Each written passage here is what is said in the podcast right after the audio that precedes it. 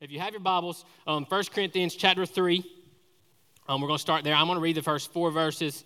Uh, we'll pray, and then we'll get going. And I, I just want to say this, and I'll, I'll, I've really been praying all morning. Um, a lot of what is taught about in here, I think if we uh, are really serious about the Bible, which I think as a church we are, if we're serious about applying this to our life, there's some tough things in here um, that speak into our life. And so, um, please don't hear me as these are my words, but this is the Bible. And I think I say this every week I'm doing you a disfavor if I twist this to be entertaining or pleasing or anything else than what it is is the truth and it has the um, authority over our life. And so um, I think I've, I've know that the stuff it talks about I've fallen into myself. And so um, my prayer this morning is just that. Uh, we would hear this as the power over our life and not what culture says or what the world says or even what Connection Church says, but that this has final authority um, in our life. So, uh, 1 Corinthians chapter 3, verse 1. Um, remember, Paul is writing. He's actually writing to the church in Corinth. So I say this a lot, but um, if you add IANS on the end of anything, it just makes it a people group. So the church was in Corinth, which is a city. Uh, the Corinthians were the people in the city. So you'd have like Dublinians, right? That would be to the people in Dublin, right? Y'all are following me. So Paul writes to these people, um, and to be honest with you, the church in Corinth was crazy. They had uh, literally prostitutes hanging outside their doors. They had all kinds of disorderly conduct going on in service when uh, they were trying to preach and worship. They had all kinds of stuff going on. And so a lot of it is Paul trying to address issues and fix them, right? It's just like I tell all the time. The reason we have speed limits is because y'all drive too fast, right? Not me, y'all. I drive I drive too fast myself a lot, so I probably should be convicted too. But, um, right? So he, he addresses this stuff. It's in there because they were doing it wrong and he wants to correct them. So um, here we are, and we'll apply this to our life and to our church and to who we are, and we'll roll. So 1 Corinthians chapter 3, verse 1, it says this Brothers and sisters, he usually refers to them in a nice way as a brother or sister because he's ready to chop their legs out from under them and tell them something good, right? so here we are. Brothers and sisters, I could not address you as people who live by the Spirit, but as people who are still worldly, mere infants in Christ. He's using an analogy there. Um, I have an infant at home, meaning like uh, they're little. I can't address you as a full, mature adult in Christ because you're still acting like an infant. Verse 2 I gave you milk, not solid food, for you were not ready for it. Indeed, you are still not ready. You are still worldly. For since there is jealousy and quarreling, which means issues, problems, among you, are you not worldly? He's saying one of the things he's getting at is for us to be mature in Christ, it means that we're one, we're unified, we're together. And if there's little issues running around going on in the church and outside the church, and better yet, between other churches in our community, that's all small issues that shouldn't be going on. He's saying that stuff is worldly. He says, Are you not acting like mere humans? For when one says, this is important, this is going to be very important. When one of you says, I follow Paul, one of you says, I follow Apollos, are you not mere human beings? Now, let me explain that before I pray. What he's saying is, is going on in the Corinth church, is they really have three teachers. They have Paul, they have Apollos, and they have Peter. And what's happened is, is these people in the church have picked out their favorite preacher, their preferences, and they're starting to get disunified because they're more worried about who the preacher is and how the church is run than they are about worshiping Jesus. That's a big deal. This is a big issue um, in the church today, I feel like. So I'm excited about it um, and I'm fired up. So let's pray together and we'll uh, walk through some more of it. God, Lord, just pray that your uh, spirit would be here and that it would um, open our minds and our hearts. And God, that your word would pierce us to the deepest places, Lord, that this wouldn't be um, just an empty gathering of people again on another Sunday morning, God, but that uh, your spirit would move so that we can experience the, the power um, that it has, God. Um, I, I, pray that uh, no one leaves here condemned, Lord, my, myself included, God. We don't leave here um, not excited Lord, but that uh, this would be um, a time of refreshing for us to get back to uh, what the church was called to, which was to love Jesus and further his love. Lord, and I pray that that would be the heart behind um, everything this morning, God. So we just love you um, so much, and we pray this in Jesus' name. Amen. Amen. So, um, how many of you uh, enjoy going uh, to sports events? I feel like I start off with that question every single week. Y'all probably tired of it, but whatever. I, I like sports, so y'all better learn to listen about it, I guess. Um, that's selfish. I shouldn't say that. But um, so anyway, so uh, one of the things that happened in high school, I want to get, get straight to it because I feel like I'm got a lot to say in a little bit of time. So one of the things that happened in high school was I, I played high school baseball. So uh, I, I, pitched, um, and I got to go on and play baseball after high school. It was awesome, right? So um, I feel like God put me through a lot of this stuff to learn um, and teach me to grow me um, into who He wants me to be in Christ. And so uh, one of the things I remember is uh, my senior year, we were uh, playing a really good team, White County. I went to school at Oconee County, which is uh, near Athens, and we were playing a really good team, um, White County. They had two guys that were signed with Georgia. Uh, they were they were just really good uh, baseball team, and so we're playing them. We're actually winning four to two. Um, in the bottom of the seventh, we're at home. Uh, if you don't know much about baseball, in high school you play seven innings, it's three outs, and then the inning's over. Um, and so we had to get three outs, and then the inning's over, and we go on. Well, they get runners on first and second. Um, our starting pitcher starts having trouble throwing strikes. He walks two guys in a row. So uh, they bring in me to pitch. And I had pitched earlier in the week, but they wanted to bring me in to try to close the game because they were good and we really needed to win.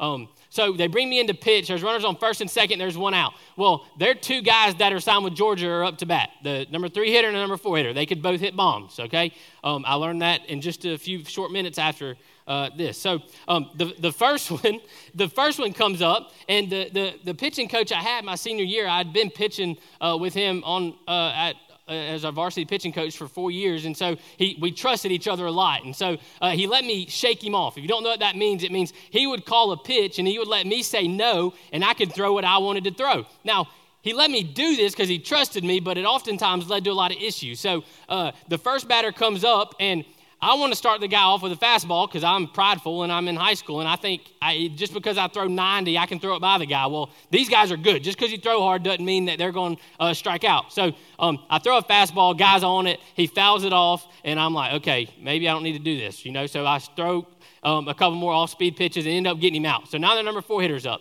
Now, not to mention, during that at bat, when I was shaking off my coach and saying no, I could hear him getting frustrated in the dugout because he's not far. And I'm sitting there kind of glancing over there every once in a while, like, okay, coach, um, need you to be quiet. I got to focus on the game. You know, I, whatever, regardless of what pitch I'm throwing, the goal is to win the game. And so we finally got two outs, first and second. Their uh, number four hitter is up. And the, the first pitch, he wants me to throw a slider. So for me, that was pitch number two. So um, the catcher holds down number two, so I'm going to throw a slider. And I'm like, I don't want to throw a slider. So I say no. So I'm going to throw a fastball. Throw a fastball, strike one. And I'm like, okay, same deal. He's on the fastball, but I got a strike. I'm ahead in the count. Well, I'm like, okay, I'm going to just start throwing off speed pitches again because I'm not going to throw it by this guy. So I throw him two sliders in a row. And after the next one, he starts calling fastballs. And I'm like, I'm not throwing this guy another fastball. He's going to hit it out, and we're going to lose. So I start shaking him off. And then I step off the rubber and look at my coach, and he's like, okay. We like give each other this, all right, who's going to win? Are you going to throw what I want you to throw, or are you going to throw what you want to throw? And we kind of getting this little battle going on, and I can tell he's getting verbally frustrated. You know, he's like, "Come on, Dustin," and he's not saying it like encouraging, like "Get this guy out." He's saying like, "You better listen to me." That type of "Come on, Dustin." And so, long story short, um, I end up finally doing what I wanted to do. Um, and on a one-two count, I throw a slider, and it hangs, and the dude hits it about 450 feet. I don't know how far it was really, a long ways past the fence. They score three runs, go ahead five to four, and we lose. Bam, Dustin humbled, right? Now, I tell you all of that because I honestly feel like what happened in that moment, I honestly don't think the issue was what pitch I was throwing. I think the issue was, and the reason I ended up losing the game for us, um, so to speak, is because my focus went from what it should be on the game to something outside of the game that really didn't matter the coach. Now, the reason that happened is because my coach started doing things to me that were more attractive in my mind than the, what was at hand, the, the winning the game or the purpose at hand. I was more worried about what my coach thought about me than I was winning the game for my team. And so I say that because I really feel like if we relate this to the church, what we can do as a church is we can get separated from the main purpose of the church, which was to be the vehicle to take God's glory to the ends of the earth and to make disciples of all nations, however you want to say it. That's the, the purpose of the church is to do that. Well, what happens is, is we as a church get disunified and we do things that get people's eyes off of the purpose of the church and on something else. So what happens is, is we treat church people or non-church people like they're uh, consumers of our product. So we become more concerned with entertaining preaching or a good preacher or good music or cool people or um, good guest services or good kids stuff. We get so consumed with that that we forget the main purpose of the church is to make disciples of Jesus Christ. And so I say that, and I think this is the exact issue that Paul is dealing with here is that we can't come to church or we can't do life or be connected to God or, or whatever, however you want to say it, out of our bond with anything other than Jesus or we'll read here in a second, what's going to happen, what Paul says is it's like building a foundation on straw or wood. And when you light a fire under it, eventually the foundation goes and it all crumbles. But if we build our foundation on the rock, which is what he talks about, that's why Peter's name was means uh, in Greek it means rock, which is Cephas. So if you refer, see Peter refer to that. The reason they said that is because he, Peter was the rock in which the church was built right? And so, if you know much about uh, the Catholic Church, that's why they believe in the Pope, is because they believe the Pope is a direct line from Peter and that their church is still built on Peter, so to speak, right? Obviously, there's been biological, but spiritually, that's what they believe. And so, what happens is, is they want to build their church on the rock, whereas a lot of times I feel like as a church, we don't build on any type of surface that can withstand any type of heat, right?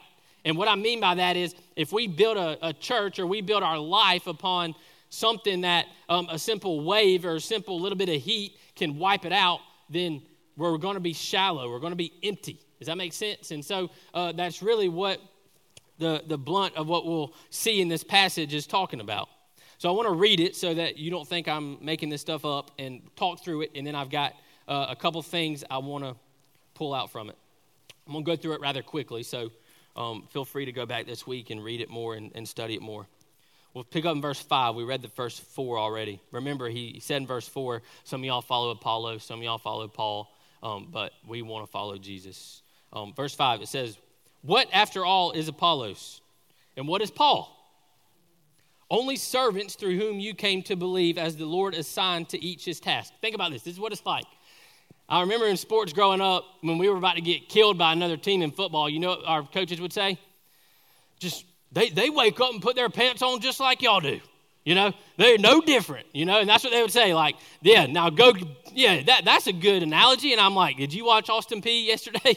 Because obviously there's a big difference in physical uh, strength there, right? I mean, I mean, you watch all the games, you know. So I'm thinking, okay, I, I get your point. Now, here's the deal the fact that we're all on a level playing field physically does not make sense because I look at some people and they're much bigger and stronger and smarter than me. Um, but on a spiritual sense, we are all on a level playing field. And that's what Paul's point is, is that, look, you're all mere humans. You're all mere servants. Because I'm the pastor, I don't have a special connection with God. And I go sit in my closet and he gives me some special words to say to y'all that are uh, pleasing to the ear, entertaining, right? What I do is, is I sit down and I pray and ask the Holy Spirit to teach me what the Bible says. Y'all all have the same ability to do that. Um, and so I feel like that's what he's saying is spiritually we're on the same playing field. We're all just mere servants. Verse 6. This is Paul writing. He says, I planted the seed, Apollos watered it, but check this out. But God has been making it grow. So if, after no matter what we do, it's really God that does it all. Verse 7 So neither the one who plants nor the one who waters is anything, but only God who makes things grow. Verse 8 The one who plants and the one who waters have one purpose, and they will be rewarded according to their own labor. For we are co workers, meaning there's not a hierarchy of workers where uh, the person who's a teacher and uh, teaches kids for a living, and that's how they get their paycheck. Um, is not co working with the pastor. Like my work is higher than the pastor's, or my work is more important than your work. No, the difference is my paycheck just comes from the church, and yours comes from an outside source. And so my job is. My, my 8 to 5 job is to be faithful and work hard and diligently um, to pour into the church. Amen? And your job is 8 to 5 to do your job excellently because Colossians 3.23 says that's what's going to glorify God, is to do your job excellently. Um, and so there's no difference in coworkers. We're all co-working for the same purpose. Verse 10 By the grace God has given me, I laid a foundation as a wise builder. This is Paul writing. So he laid a foundation as a wise builder. So what's a wise builder? And someone else is building on it. But each one should build with care. Verse 11, this is that, that burning idea. For no one can lay any foundation other than the one already laid, which is Jesus Christ. If anyone builds on this foundation using gold, silver, costly stones, wood, hay, or straw, their work will be shown for what it is because the day will bring it to light. It will be revealed with fire, and the fire will test the quality of each person's work. If what has been built survives, the builder will receive a reward. If it is burned up, the builder will suffer loss, but yet will be saved, even though only as one escaping through the flames. So let me put this in uh, maybe more simple words. He says, Some people are going to build their house on straw. Y'all ever seen a house built on straw? No. You know why? Because it would get burned down or it would get swiped away, right? If, if the storm came. Same thing with wood. Now, some houses obviously now are built with wood, but what he's saying is if a fire comes, it's your, your works, your life is going to be tested like fire test whatever the foundation is. And so if you light a fire under a foundation of wood or straw, it's going to burn eventually and be wiped out. And he says this is basically an analogy for how God is going to test us and what we've done for Christ. He says, Are you building upon the foundation of Jesus, which is solid and not movable, or are you building a foundation on something that doesn't really make sense? Something that's going to be wiped away, something that would be burned in flames. Verse 16, 17, those last two verses, this is a good point. He kind of switches gears, which I think is, is uh, important. He says, Don't you know that you yourselves are God's temple and that God's Spirit dwells in your midst? If anyone destroys God's temple, God will destroy that person. For God's temple is sacred, and you together are that temple. And so there's three things I want to pull from this passage. This idea, if you're taking notes or whatever, I may not be smart enough to make you want to do that, but there's three big ideas I really want to talk about. Um, and the last one's the most important, so I'm going to hurry and try to get there. But the first one is this is we don't follow humans or churches, we follow Jesus. Um, think about this. I think the reason Paul was obsessed with them not following Paul and following Jesus is because Paul could be stripped from that church. And if they're following Paul and Paul is taken away, then now they have nothing, right? So think about this with me. He says the same thing, same thing for Apollos. We're all mere humans. We all can screw up and be taken. Now, before I get going too much, let me say this. I think this passage as a church, for us as a church, and with everything in mind, applies very well to what this church has gone through lately, right? And I, and I thought about addressing this and not addressing this, but I feel like I don't think this is by mere coincidence that this happens, right? Listen, Buck is one of my best friends. Like, I went to lunch with him on Friday or Thursday. Like, I still love him and hang out with him. He was the pastor here before, if you don't know that. But what Buck would even tell you is if you build the church on him, you built it on something that can be taken.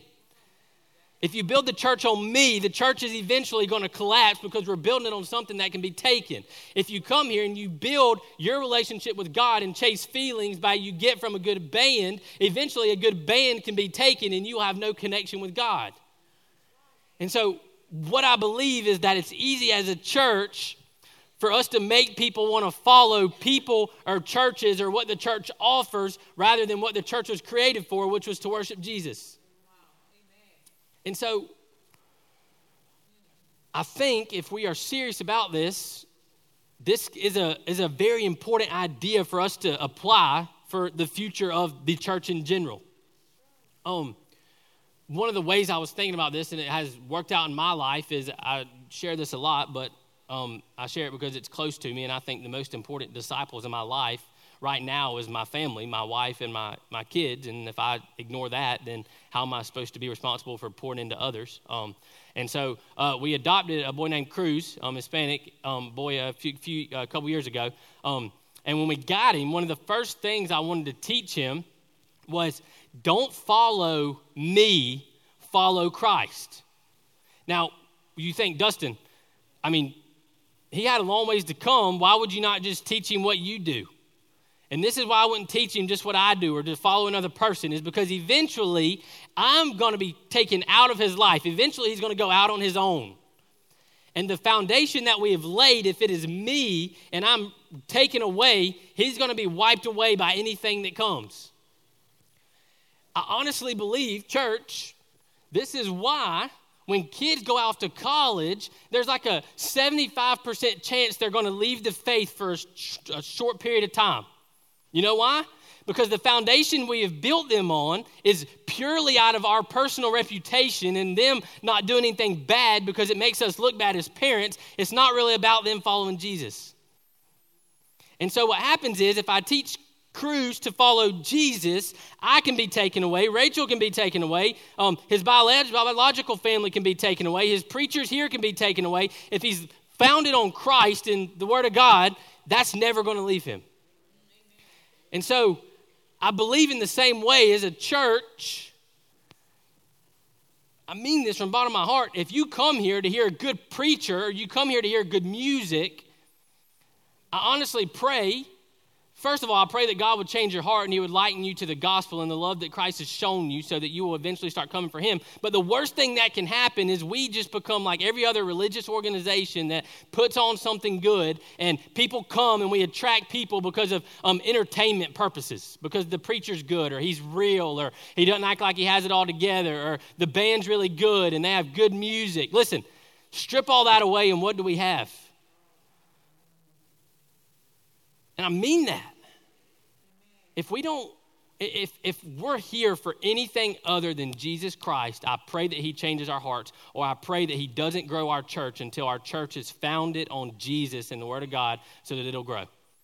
Because all that's going to happen is it's going to become a snowball effect of unhealthy growth. And what happens is, is now we have, say, 40 people um, purely worshiping Jesus and, and purely cared about the mission of God. Well, what happens is we get 600 people, we fill the auditorium up, and now we have 35 people that actually care about Jesus, and we have 565 people, that's good math, 565 people in here that now are here to hear good preacher or good music, and there's no foundation to what we're doing. Listen, I would honestly rather be found faithful pastoring this many people than in 10 years have 40,000 that really don't know Jesus. And I honestly pray that that is your heart. I don't I think it becomes so easy. Listen, and, and this is kind of my second point, so I'll just go ahead and say it. The only mediator we have is Jesus, right? What that means is that the only thing we should chase, the only thing between us and, and God is Jesus. When we pray, that's why we pray in Jesus' name, because we don't have the right to just pray to God. Does that make sense? Like, we are not perfect. God is perfect. He's holy. We're unholy. And so in the Old Testament, they literally, I share this all the time, but um, in Aaron, if you read in Leviticus, what he had to do is when he would go into the Old Testament worship, he had to bring a blood sacrifice. He had to go into the physical temple. He had to walk behind the curtain. He basically had to walk through this cleansing process before he could meet with God. He couldn't just openly walk around and pray to God. He had to go to the temple. That's why Paul says, hey, now you're the temple. You have the right anywhere you are to pray to God because of what Jesus did on the cross. He knocked all the barriers down, and now you can have communion with God through Jesus and what he did on the cross. Okay? So what happens is, is I think God is here and we're here and we have a, a pure connection with God, we insert everything the church gives, right? So what happens is, is your connection with God, just like the Old Testament, we think we've done away with it, but we haven't. We just created a new system.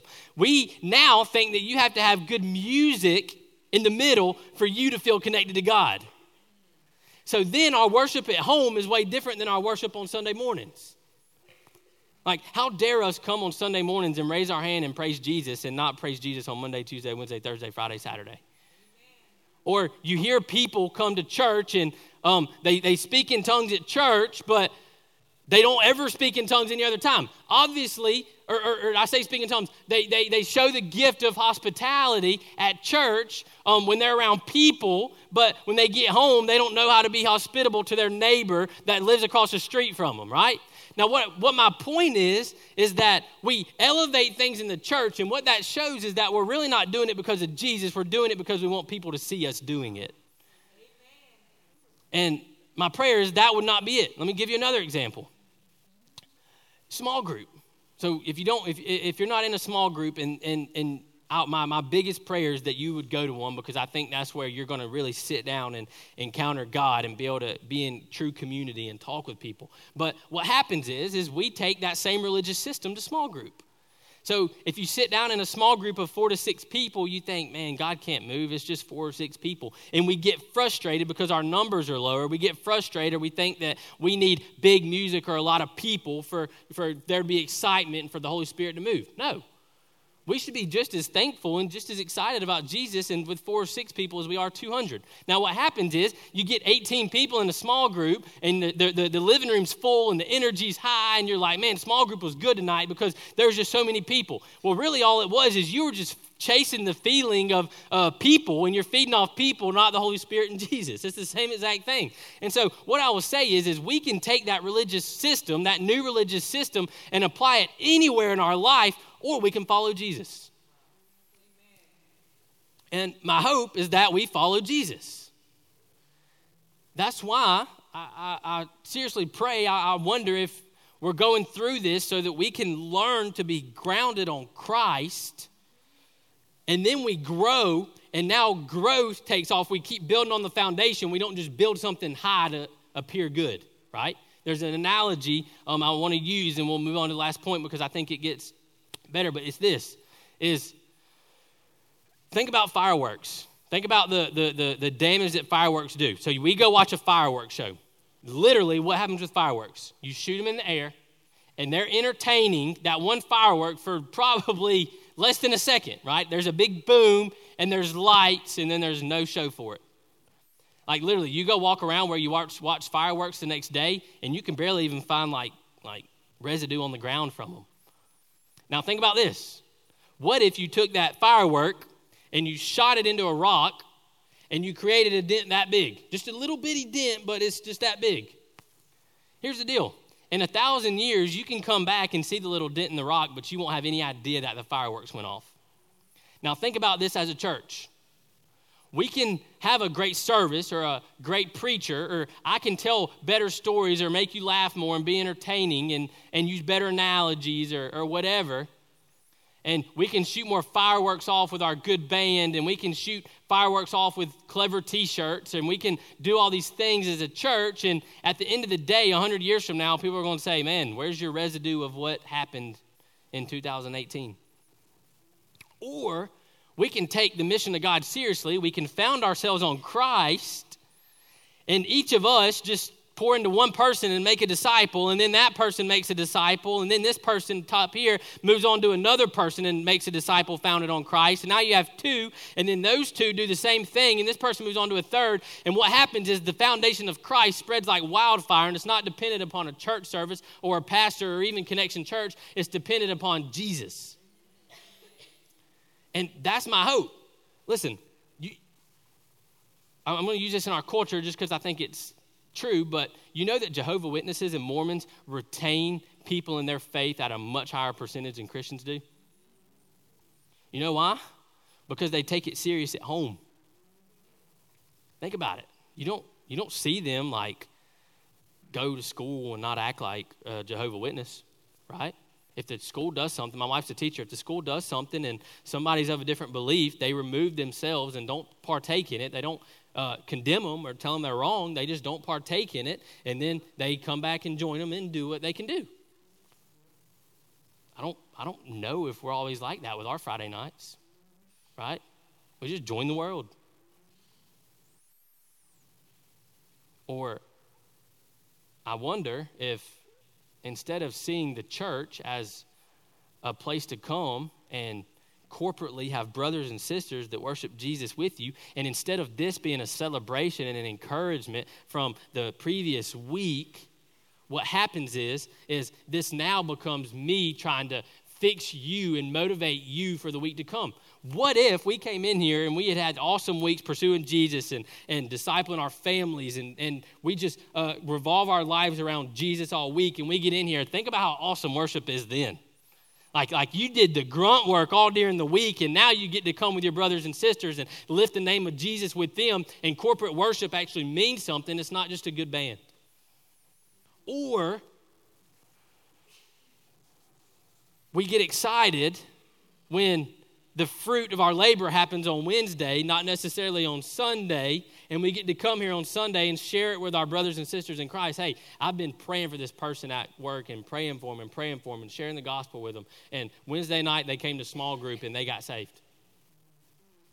And then you get to bring them to church on Sunday and they get to join the body of Christ and then they get to lift the name of Jesus with all of you. That's powerful.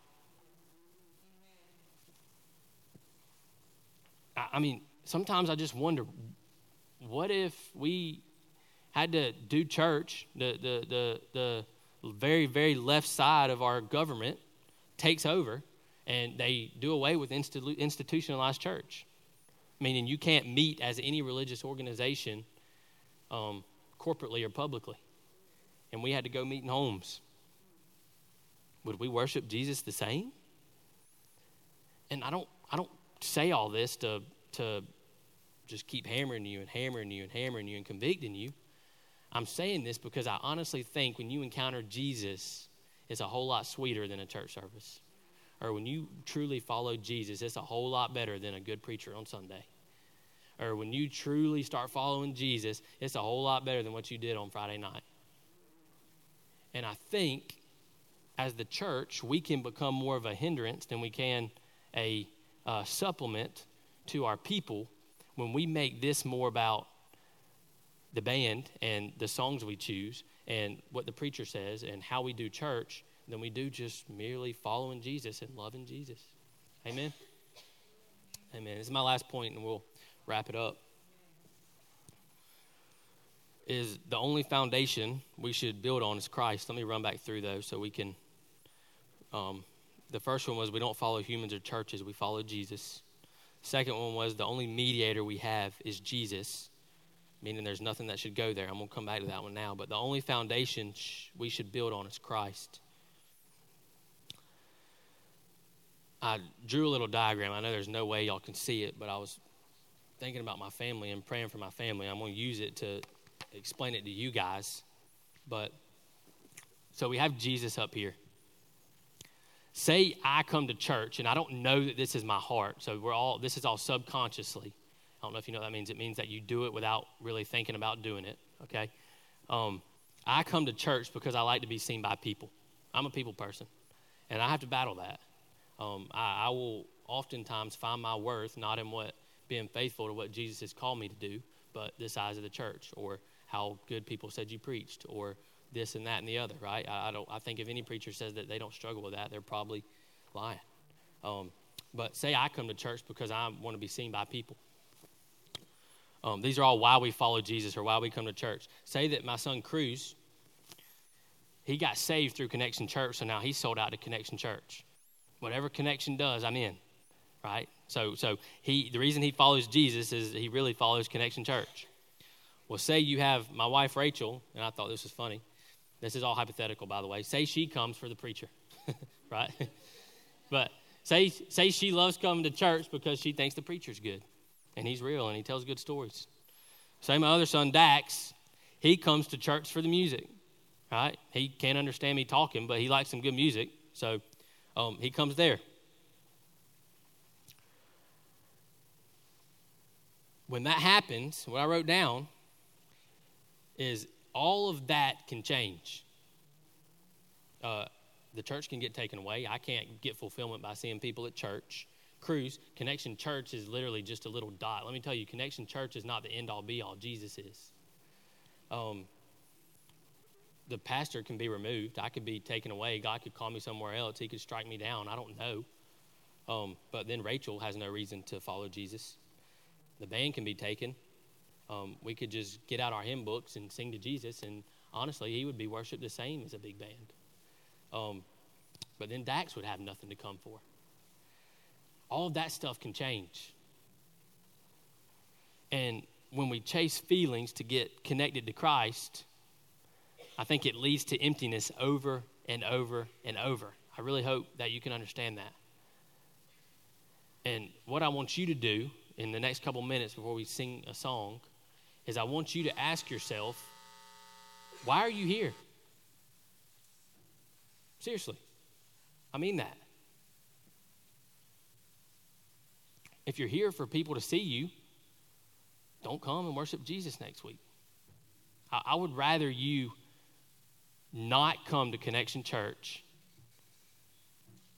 and worship Jesus than to come to Connection Church and fake it. I would honestly rather this church crumble and First Baptist across the street boom if our foundation is not built on Jesus. And I mean that.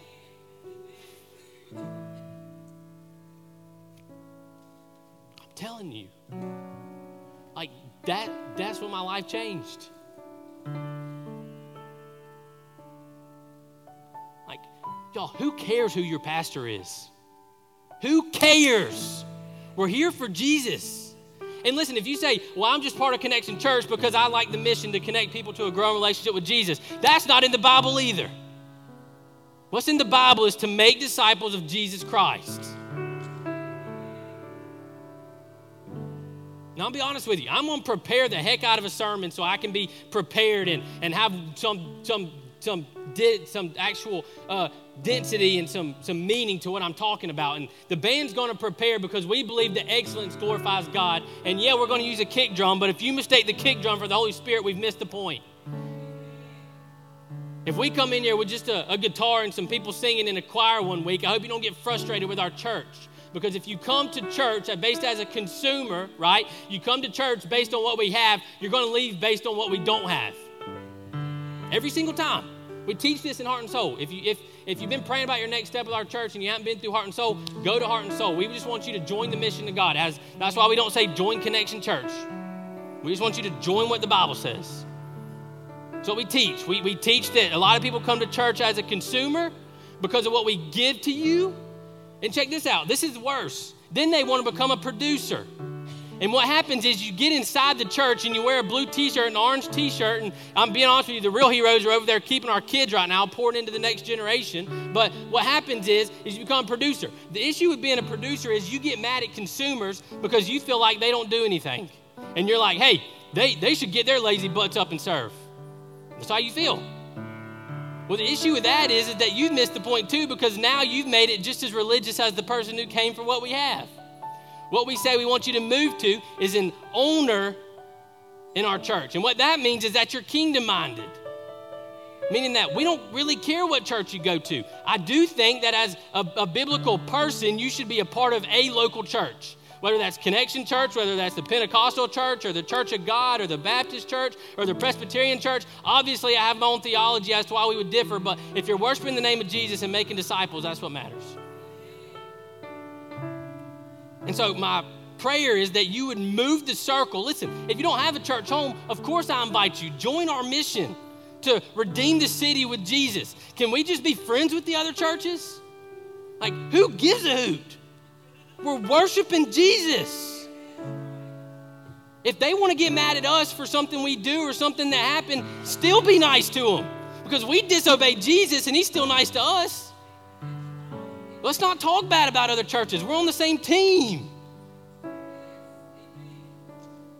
And lastly, let's just take the Word of God seriously. Let that be what reads you, right? Let the Word of God be your mirror.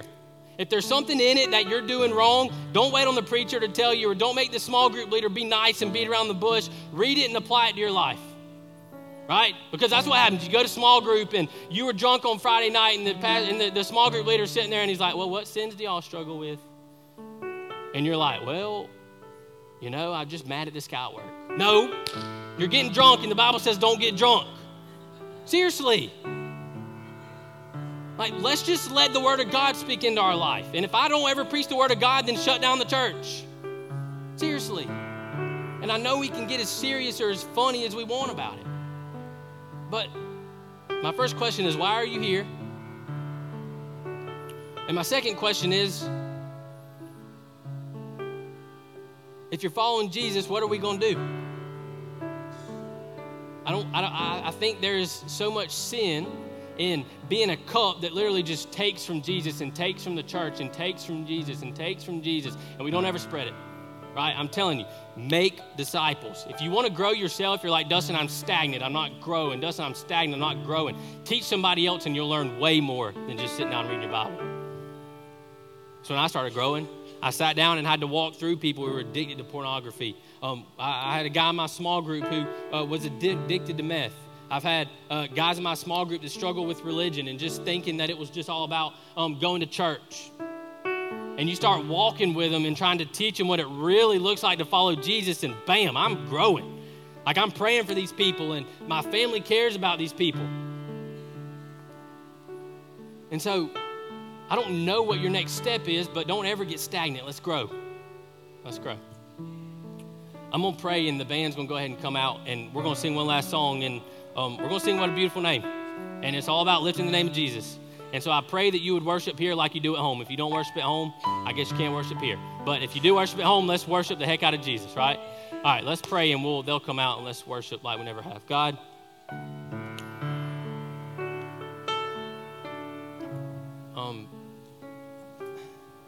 we just love you and glorify your name, Lord, above all else, above um, a person, above a pastor, God, above a church name, above a saying.